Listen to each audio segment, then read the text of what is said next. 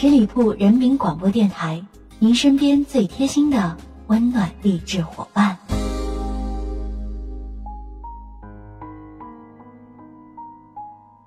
亲爱的朋友们，大家好，欢迎你收听今天的听叶枫，我是叶枫。今天想要和你分享这样一篇文章，寂寞是最好的增值期。如果你喜欢节目，可以关注我的个人微信叶枫的拼音小写八五八，同时也欢迎你关注十里铺的微信公众号，在微信公众号直接搜索十里铺广播就可以了。下面时间让我们一起来听。年轻时怕寂寞，年老时忘独处。在朋友圈看到一个朋友写了一句话，朋友三十五岁刚有了孩子，他说逐渐了解了为什么许多男人每次回到家都要在车里坐一会儿，抽上一根烟了。因为回到家你就要变成了爸爸，变成了丈夫，你是顶梁柱，是擎天柱，是木铁柱，就是不是自己。看到朋友写的这句话，心里很酸。我特别能理解一个人随着自己长大的路上对独处的渴望，随着有了事业，有了团队，有了家庭，责任感强了，独处的时间也就少了。那时总会在夜深人静时想起当时的年少轻狂和对未来无限向往。寂寞是最好的增值期，不幸的是，那些独处的时间终究会随着我们年龄增长而消失。我记得一个朋友前些时间在准备一个英文辩论比赛，因为需要查阅大量资料，背诵大量专有名词，于是很爱玩的他竟然三个多月电话打不通。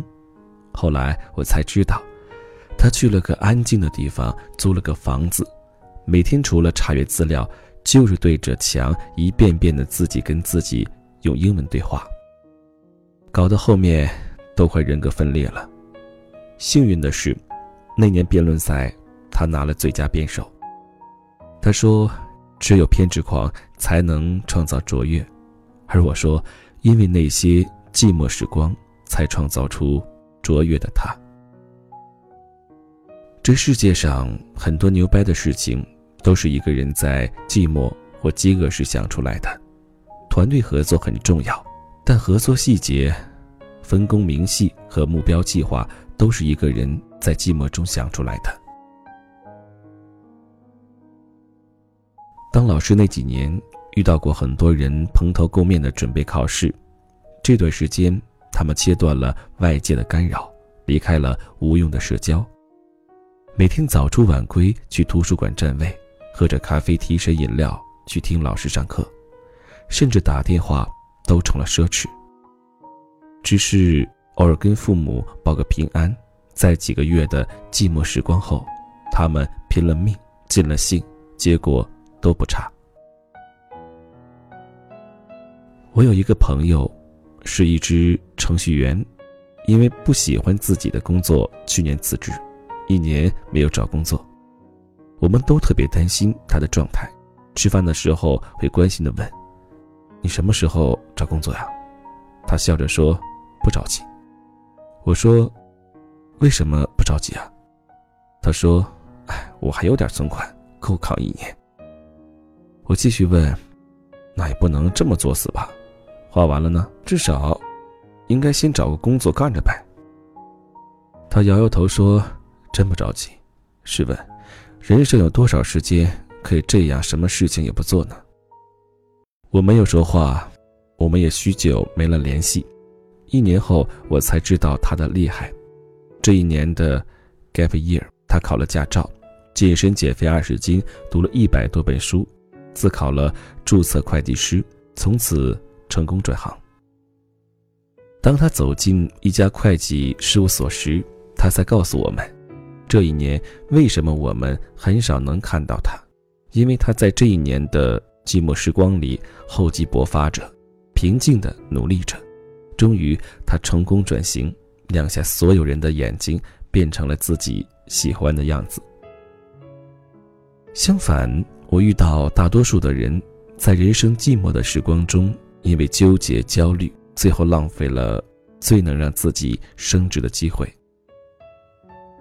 我另一个朋友在被解雇后，成天睡觉睡到天亮，竟然买了个电视，回到家第一件事情就是打开电视扫台。一年过去后，除了胖了好几斤，就是存款花的差不多了，人没有任何变化。后来他不得不离开北京，回到父母开的公司找了个闲职。要知道他不是特别，很多人都是因为没有用好自己的寂寞时光，最终失去了改变自己的机会。其实当人毕业后过上了朝九晚五的日子，才发现白天没时间学习，晚上没力气改变，渐渐的也就习惯了平庸的生活状态。许多人被问到大学四年最后悔的事情，他们的回答都是没有好好学习。其实大家并不是后悔大学四年没好好学习，而是后悔没有利用好那些寂寞的时光。这些时光明明可以去图书馆，却被花到了无用的社交上；明明可以去磨练出一技之长，却被用在了被窝里；明明可以拿来改变自己，却被废在了韩剧游戏中。到头来，大学四年确实不再寂寞，却在毕业后怀念起了这段无忧无虑的匆匆岁月。说白了，这不是怀念，不过是悔恨自己为什么没有珍惜时间。我上大学的时候干了两件事情，直到今天会很自豪。第一，把自己关在房间里苦练英文，每天四十分钟雷打不动，坚持了八个月。第二，和几个好朋友组织了读书会，每周一本书，坚持不懈。这些面对空一人的教室的日子，在图书馆无人问津的时光，让我大学四年磨练出一技之长，更让我懂得了外面的世界。最重要的是，我开始明白，寂寞是常态，强者通过寂寞修炼，弱者浪费寂寞消遣。不过出来混都是会还的。走入社会后，我经常发现，所有成功的大牛们都有一个特点，他们珍惜时间，他们会利用寂寞的时光打造出一个更好的自己，而不会在寂寞的日子里打开微信疯狂的点赞摇一摇。所以不用羡慕那些在台上熠熠生辉的人，也不用羡慕那些在其他领域叱咤风云的人，他们不过是在没人的时候耐住了寂寞，自然也就能在今后享受得起繁华。愿我们都能耐住寂寞，用好生殖期，成为更好的自己。